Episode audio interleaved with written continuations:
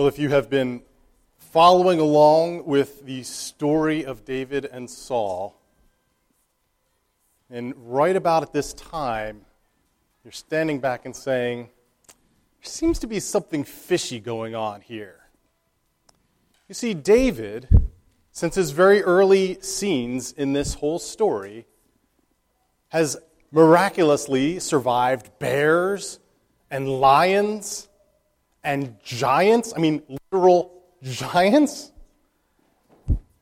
He sits playing the harp, and spears are thrown at him, and he escapes and evades all of them. He seems to have led a charmed life. Saul, on the other hand, can't catch a break. He's king, but he can't defeat a little shepherd boy with all the armies of Israel. We see that he makes all these efforts to maintain his power and to secure a future for him and his, his family, but everybody starts to leave him. All of his efforts wind up losing more power. He seems almost fated in his demise. In our chapter, that sense of some all controlling power starts to bubble up to the surface. It has grown so strong that everyone begins to recognize it. David sees it, all of David's men start to recognize it, and at last, even Saul begins to recognize it. Now, think about some you know, novel or perhaps a play. I know some people went over to the Edgerton Park to see Shakespeare in the park. You watched the, uh, the tragedy of Romeo and Juliet. Um, and, you know, as you know, maybe even from the title, um, things don't really end well for Romeo and Juliet. Shouldn't be a spoiler alert at this point in your life. And you see that throughout the play. You go into the play, you know things are not going to go well. So you can pick up on all this foreshadowing that happens and the little hints that are there that, that they're going to die. Now, imagine if the characters, midway through, start to recognize that Shakespeare's writing this story and he's got a particular agenda for their lives. How would they react? How would that change their behavior? Actually might be a, a fun play to watch sometime. But it brings us to this idea of, of God's providence, this governing hand over all of life. And it, of course, raises some serious questions. I mean, for many of us, it typically churns up some serious fears. Well, what does that mean for my life? Does it mean that I don't have freedom? And of course, what about the problem of evil? If God's in control of everything, then what is our answer for things like Hurricane Harvey or, or tragic illness or, or some accident that happens that, that takes life and limb? Those questions. Those questions come up so frequently and so often. In fact, um, they're important questions not to dismiss, but I think that so frequently, when we talk about providence, those are the questions that we put into sermons. Those are the questions that, in fact, we've addressed here many times. But they shouldn't be the place where we start. That shouldn't be the starting place when we talk about God's providence. Because when we start there, we take our eye off the great blessing that it is to be aware of God's providence. It is a blessing to know that God does have a plan, that there's purpose to the universe, that there's meaning and direction to your life. And more than that, that that plan isn't hidden. The plot's not secret that we have to find out. It's a plot that God reveals to us and continues in His Word to explain and to go up into depth. David and Saul both acknowledge that plot in our passage. But far from inducing fear, it actually leads them to freedom and it produces in them some pretty amazing reactions. So let's turn to this passage. Let's look at it. Uh, but before we do, let's ask God to bless it. Let, will you pray with me? Lord, uh, please help us to see not just this vignette, this, this small story, but help us to have eyes on the bigger story, the story that um, is moving all of human history and that encompasses our lives. Help us to have eyes of faith and to uh, walk in obedience to it. Bless us now in Jesus' name. Amen. Well, when we uh, get to chapter 24 in 1 Samuel, David has been on the run for the last five chapters. Saul is in deep pursuit. He's been obsessed with catching David and indeed killing him. And in spite of all these circumstances, we as readers have already been clued in on where things are going. And in fact, David knows it. He's been given the word of the Lord in chapter 17. The prophet of God came and anointed him with oil. He is going to be the next king. And we also know how things are going to wind up with Saul. Yes, he right now is sitting on the throne, he is marshaling the whole of Israel's armies. And yet we know from chapter 16 that this kingdom is being torn from him, that he will no longer be king. But in the meantime, Saul's still powerful, and David is still weak. You see, we know the promises, we kind of see the direction it's going to move into,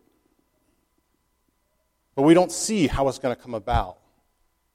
We don't know how little David is going to overcome Saul and his armies. But now, suddenly, in our chapter, both Saul and David unintentionally wind up in the same city, in the same cave. And our mind can't help but think about God's amazing providence. Saul has been given over, it seems, to David. Saul comes gift wrapped, or perhaps unwrapped. I don't know the delicate way to say this. Saul is entering into this cave to relieve himself. The Hebrew uh, uses the euphemism covering his feet. Saul is in the cave to go to the bathroom. He's squatting down. Uh, I can't think of a more vulnerable place to be. And of course, he's alone. He wanders away from his armies, as, as was right at the time. And, and even uh, in Leviticus, Leviticus, it describes that you, know, you, you go away from the armies to do your business. And that's where Saul was, by himself. But of course, we know he's not by himself. He chooses the very cave that David and all his men have been hiding out in. And David's men can't believe their luck. Look at this. Here is the king of Israel that's been hunting you down, David. And he's ripe for the plucking. They're so excited, they want to start breaking in, out into song. They want to sing the song that we sung this morning. This is the day. This is the day that the Lord has made. He's right there. Let's go get him. And so then David takes out his sword. He sneaks up on Saul. And he begins to cut. Saul is clueless, doesn't see it coming at all. And then David stops He puts his sword back and he starts to tremble. Why? Why does David stop? And here's the really puzzling thing why does he repent? In verse 5, it says that his heart struck him. And then he tells his men, he says, Lord, forbid that I should put my hand against the Lord's anointed. And we're saying, David, light up, lighten up here. You just cut his robe. You don't need to go into repentance.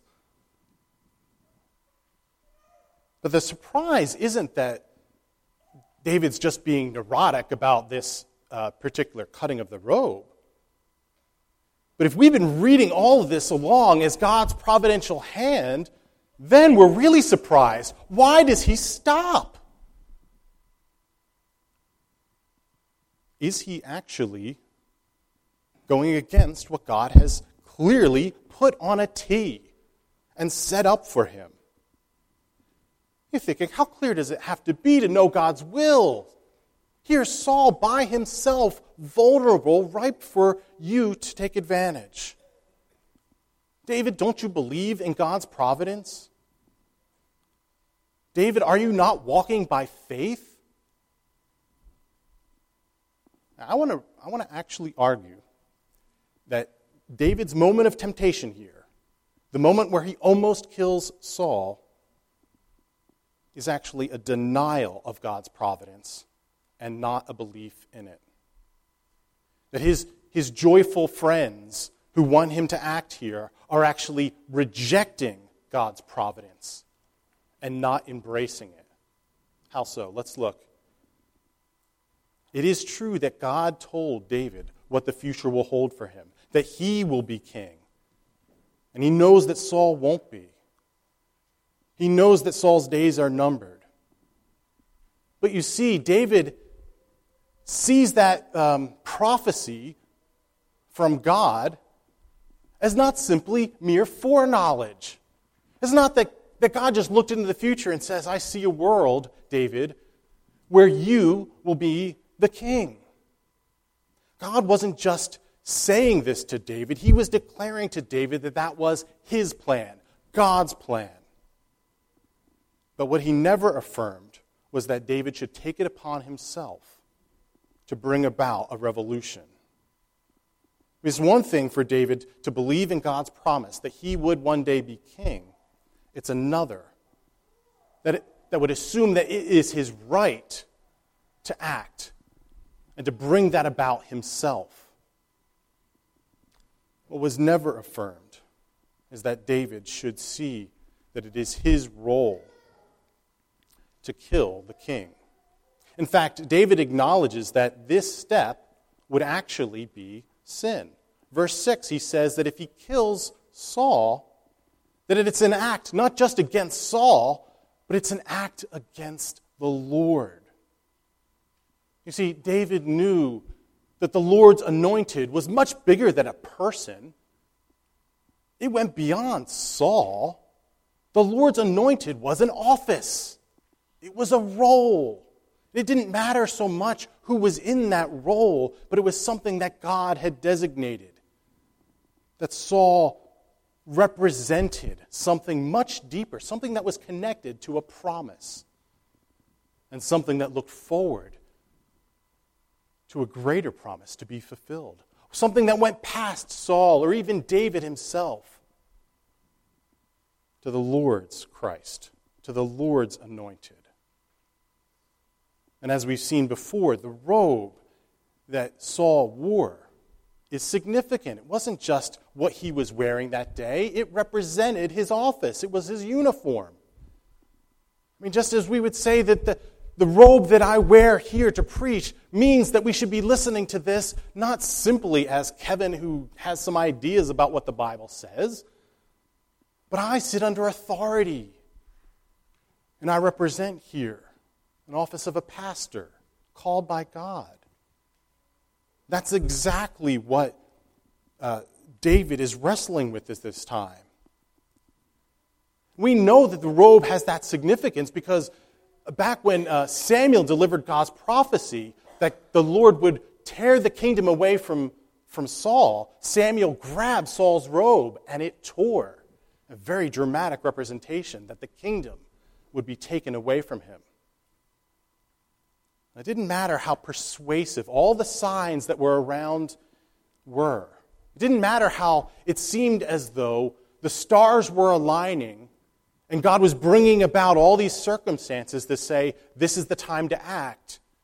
David never had a word from God telling him that this would be the way that he'd get the throne. This teaches us very significantly about how we are supposed to discern God's providence. For it's one thing to believe that God controls every atom and every molecule in the world, that He controls everything in the universe. It's another thing to believe that you have the ability to read that and discern it, to have a right interpretation of it.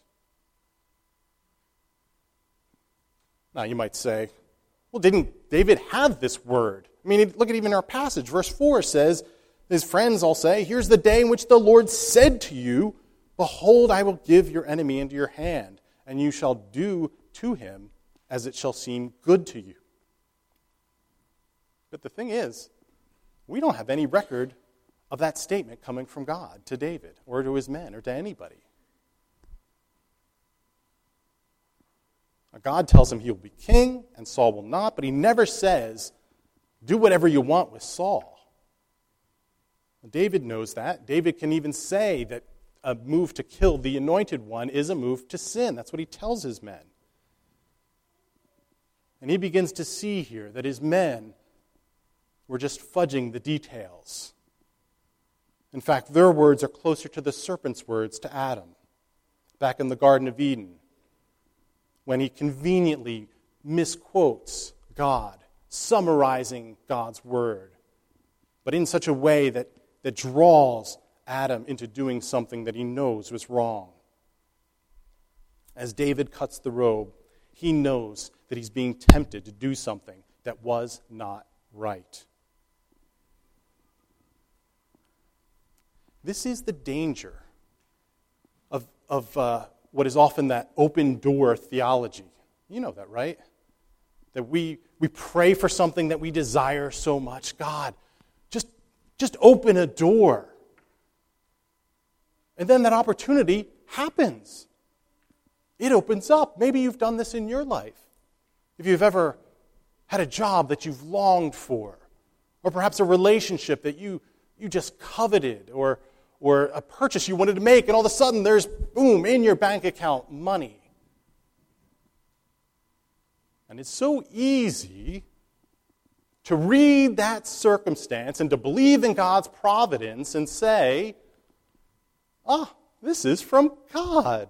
It's an open door. But what if it's not from God? Oh, God is in control of everything. Maybe He opened the door, but maybe He did not intend for you to go through it. And maybe there's a closed door, which is often the time in you see in Scripture, obedience means trying to open and bust down a closed door, because that's walking by faith. We run into so much danger when we look at the circumstances around and try to interpret providence. Oh, God's word is the only rule for faith and life. It's the only true interpretation of things. And if our, our obedience is trying to look into to interpret things, we are going to be far more tempted, as I know in my heart I am, to start looking at all these things and piecing together a nice little narrative that always fits my desire. Oh, I really long for this. I want this so bad. Oh, look, I got a little extra money today. That's clearly God's sign that He wants me to do this. Now, the really insidious thing the really dangerous thing is that in this case, the temptation that comes, the open door that presents itself, also would require David to sin. Remember, he said to strike down the Lord's anointed is sin. When Saul eventually dies by another hand, David is furious because he sees that person as sinning. The Lord's anointed was clearly something holy and separate. Who cares how off base Saul was as a person. If God did not give him the command to do it, he knows he needed to stay his hand. This is the temptation that comes. It's the tem- same temptation that Christ went through when Satan takes him to the heights in the Gospels and says, Look, all of this is yours. You can have it. Perhaps God brought you into, in, into the, your human existence here for this very reason, so that you can own the world without even going through the cross.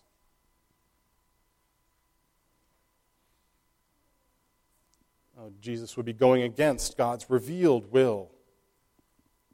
And God will never bring us into a, a scenario, He will never craft and mold the providences of the world that your only option is to sin. He'll never induce you to sin because of things that he presents in front of you. 1 Corinthians 10 is uh, 10:13 is a wonderful passage that says that God will not let you be tempted beyond your ability, but with the temptation he will also provide a way of escape. If David kills Saul here, yes, David would have gotten the kingdom, but he would have gotten the kingdom the way every other nation transfers power at that time through killing off your predecessor. That's the way lines went from this family to that family. But God was creating a different nation. In fact, it was Saul's deep failure and Israel's deep failure at the time was that they wanted to be like every other nation. And God said, No. You are a different nation. You serve a different purpose. You're not supposed to act like everybody else. Yes, David would have gotten the kingdom here. If he's just viewing the world on this lower story, if God is not active there, but only according to, to the way the world works, he would have gotten it.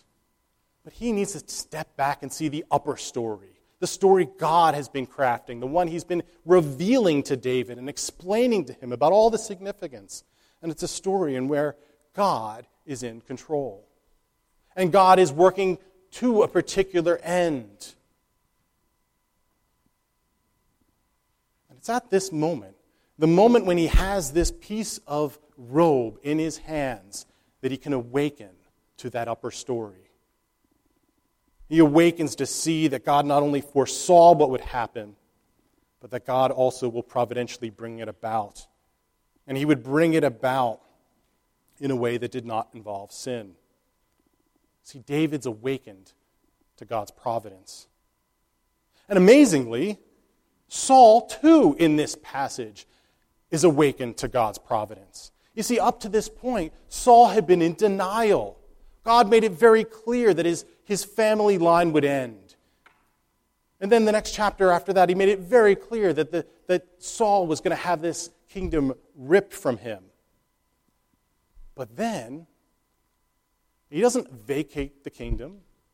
He does all he can to deny and to, to resist God's clear revelation. He pursues David because David is his threat. He slaughters the priests at the temple. He threatens his own men, all because he fears what they might bring in that would take away his power. everyone starts to recognize that Saul's end is clear. The prophet Samuel has left him, his officials start to leave him, his own son leaves him. They're abandoning him, and yet Saul is still there trying to hang on to his power. But then, in this passage, it finally clicks. Saul gets it. God's purpose cannot be thwarted. His plan will come about. After this trip to the bathroom, David calls to him. Saul, mind elsewhere, turns and sees David holding his robe, the piece of his robe. And he finally cracks. He finally bows to God's providence. Verse 20, it says, out of Saul's mouth, he says, Now I behold, I know that you shall surely be king, and that the kingdom of Israel shall now be established in your hand. You see, in this chapter, both David and Saul awaken to the upper story. They awaken to God's providence, and they acknowledge their past efforts that were either ignoring it or resisting it, and that that was sin. But when they make this acknowledgement of this upper story, how do they react? Would they be like Romeo and Juliet, who are just scared of what Shakespeare might have in store for them. You think about David, will that cause him to be arrogant? Knowing that this upper story will deliver his kingdom, will it cause him to be passive? Oh, I'll never have to do anything. God's going to provide. Think about what it might do for Saul. Is it going to drive him to, to depression or anxiety? Completely uh, despondent over the future that he thinks is in his hand. Neither of those things happen. But why not? Why doesn't it? It doesn't because God's providence is not fatalism. God's providence is not fatalism. Do you know the difference? It's something that Christians throughout the centuries have tried to distinguish and make clear. The concept of fatalism is frightening and dark because fate is just untrustworthy. It's capricious. It could blow anywhere it wants to blow, and there doesn't seem any rhyme or reason to it. And there certainly is not any good in it. Anything that we could say derives from a source of good. But to understand God's providence, we must begin not with its effects on our lives, but to understand God's providence correctly, we have to understand God and who He is. It begins in His character, it begins with His attributes. Not a God randomly out there, but the God of the Bible, the God who makes himself known and reveals his character to us.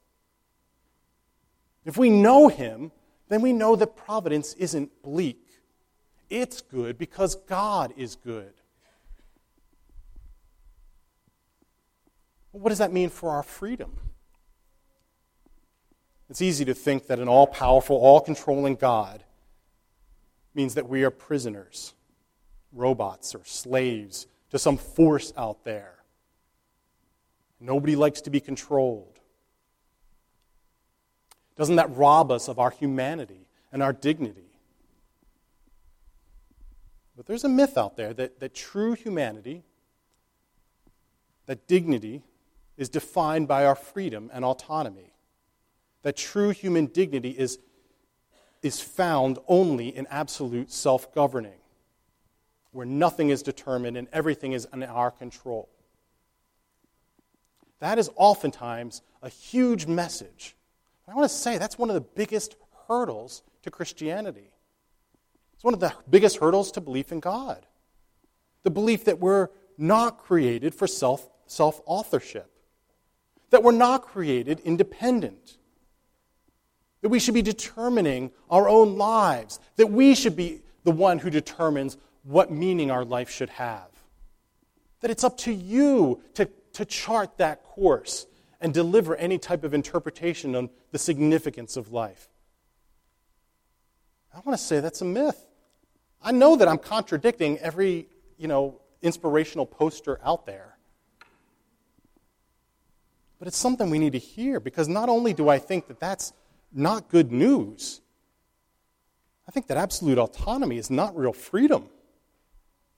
I gets a nightmare. That doesn't deny freedom.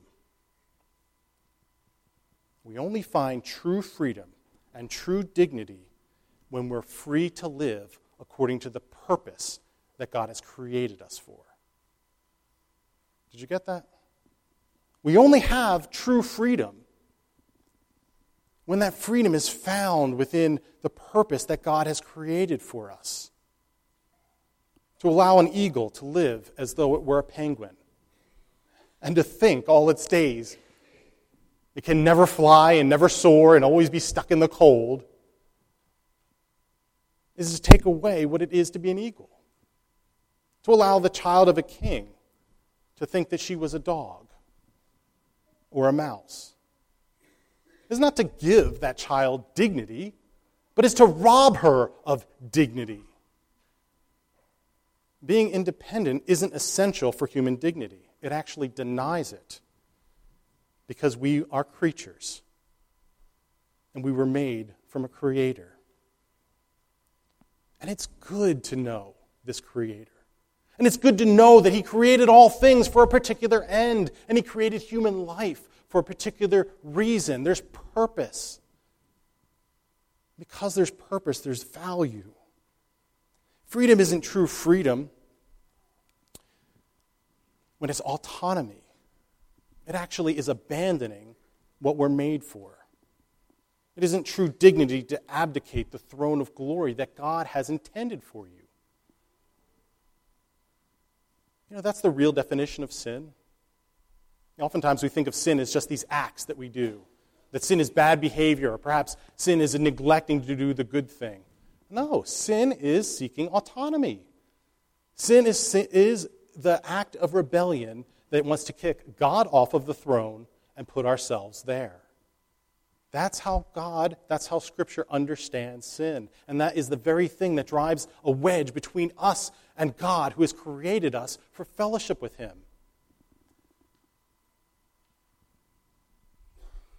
The really significant thing I want to stress here this morning is that God's providence means that there's a plan. It's the assurance that there's a direction. There's a direction for life, there's a direction for history. About 15 years ago, um, Rick Warren uh, wrote a New York Times bestseller, sold a billion copies of the book, The Purpose Driven Life. And it resonated with people because people picked up that book and they said, Yeah, I've been, everybody tells me that, that I need to create my own purpose for life, that I need to, to be the one that, that uh, understands significance. And I'm clueless. I don't have any idea of why I'm here or what I'm supposed to be or do. And so that book resonated with people. One of the problems with the book is that many people turned it into a self help book that says these are some rules to do, and then in order to do them, you will find self fulfillment, you will find prosperity. Actually, the point is, we don't need a rule book. We've already blown it. We've already veered off of the course of human dignity. What we need is a plan to rescue our dignity. We need a purpose that God has a plan other than just to scrap humanity because we have already gone our own way. But that's the good news. That's the good news that David understands with this plan. That's the good news that Israel had as its own. That this story that involved a king, that involved an anointed one, was going to continue. The whole blessing of this, not just being about any normal nation, was that it was a nation that had a specific goal and purpose in a story. And yes, they were failures, but the, the story was headed to one who would not fail, one who would redeem. David wakes up to that story that realizes it's not just about politics and one king uh, taking over another king but that God is at work through the anointed one. That's the story that is revealed there in Ephesians 1. We heard this morning in the New Testament passage. The plan from all the fullness of time is to unite all things in Christ. But they had to be united because they were torn apart because of sin. That we were created to dwell with God and have a relationship with Him, to know Him, for heaven and earth to be one. And yet everything we did in humanity was to rip it apart. But God's amazing plan was to take that, even our sin, and to work it into this amazing story of providence to an end where everything would unite in Christ. God's plan started before the foundation of the world to know every sin that you would do every wickedness in your heart, every lust for independence. And he would work a way of redemption to call you back to himself, to love you, and to restore you. That's the good news. That's why Christ came. That's the point of the story, this upper story that we're called to look to. And what happens when we finally give up our quest for independence? What happens when we yield to this providence and we, we start to look and live by that upper story? Do we see fear that somebody else is controlling my life? Do we fear do we see frustration that I can't have my own way? Well, look at what happened to David and Saul. Look at their lives. Look at their reaction when they get this plan. First, look at David. Once he's able to step back from his efforts to kill and bring about the kingdom in his own way, what we find is amazing. It's at this point now he can be open about his sin. Because he knows where the story's going and can walk in light of that, he can actually admit, I was wrong to attack. My beloved friends who are with me, you were wrong to tempt me to remove this kingdom and establish my own. He's able to be vulnerable. He's able to confess. He knows that the whole point of the story was to bring his redemption. And because of that, he didn't fear God's condemnation. When you know the end of the story, where it's going, when you know that you are going to stand before the throne of God and he's going to look at you and he's going to know all of your sins and he's going to say, Well done, good and faithful servant. That doesn't leave you in fear. That leaves you say, Oh, God, here are my sins. Look at them. I'll do something about them. I'm not going to hide them from you. I'm going to tell you about them. David sees that freedom, the freedom not to hide from God. He sees a freedom to honor the anointed. He can now actually honor Saul. He can distance himself from Saul the person and see this role when he, when he approaches Saul, he says, My Lord, the king, and then he bows before him. You might think, How reckless are you being? You're bowing before the guy that's chasing you. But all those things that, that David feared before, because he knows where this story is going, he can trust that this God is a loving God. And he can honor the one that God put in above him in this role. Because he sees this story, he's not obsessed with justice. He's not obsessed with saying, Saul, you've been wronging me, and I am now going to exact justice here, right now. In fact, it's because he believes that there will be a day of judgment that he can actually forgive. How do you love an enemy? How do you love someone that has done something painful to you? How do you forgive?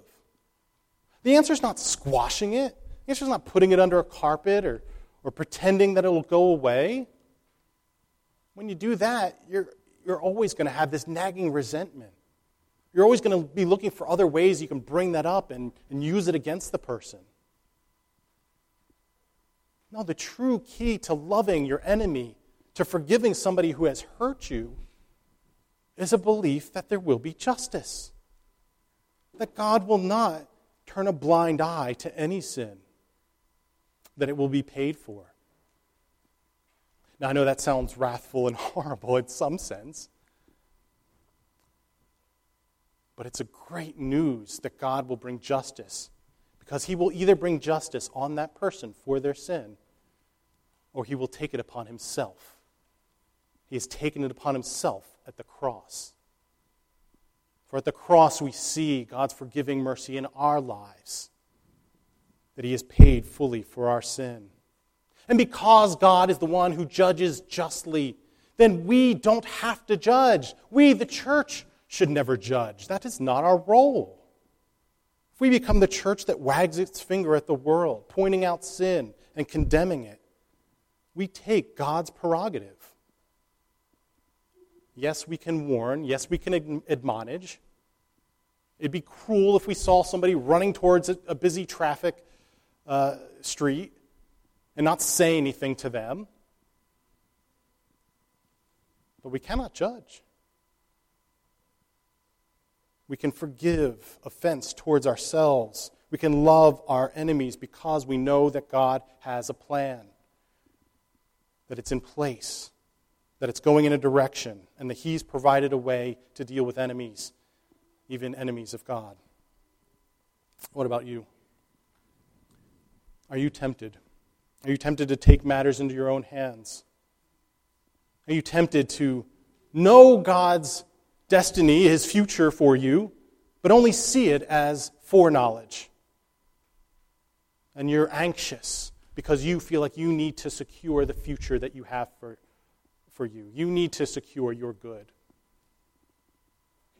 Have you cut off others from grace because you feel the need that they need to pay for their sins? Have you cut them off from love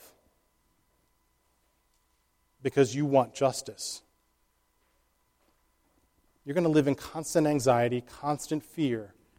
If you, if you stick your fingers in your ears and, and close your eyes to a God who's been in control of every molecule and every star in all of creation, and not just in control of them, but working towards a plan, working towards an end.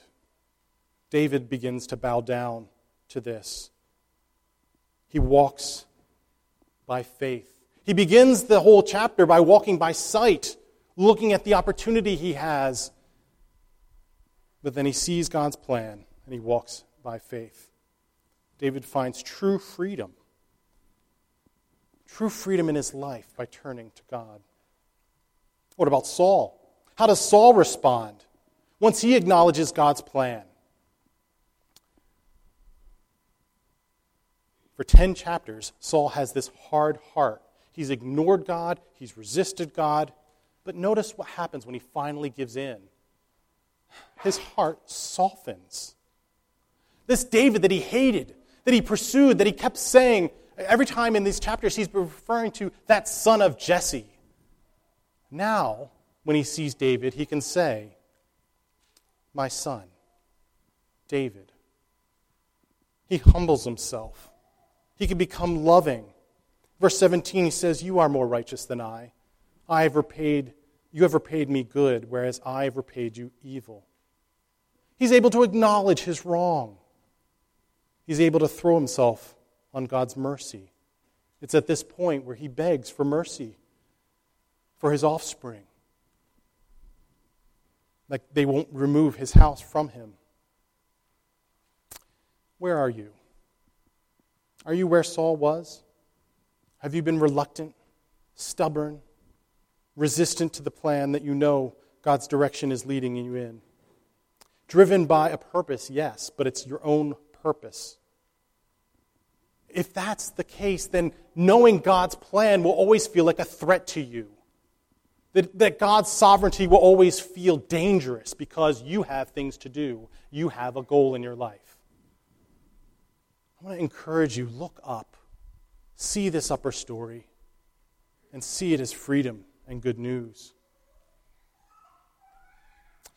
Perhaps, maybe you're here thinking that life is random, convinced that Everything here is of your own definition, but there really is no definition.